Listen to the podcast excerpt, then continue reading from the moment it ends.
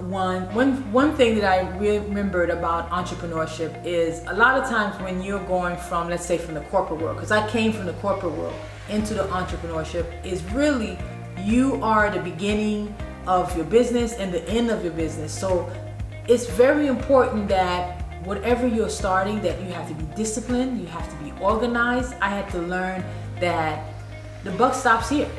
If I'm not making a sale, I can't blame anyone. I had to make sure that I was providing value and really over delivering to the customer. And customer service is number one.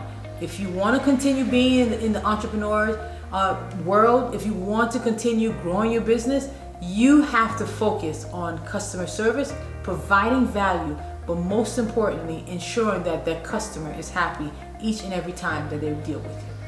My name is Carla Andrews, and I look forward to speaking with you.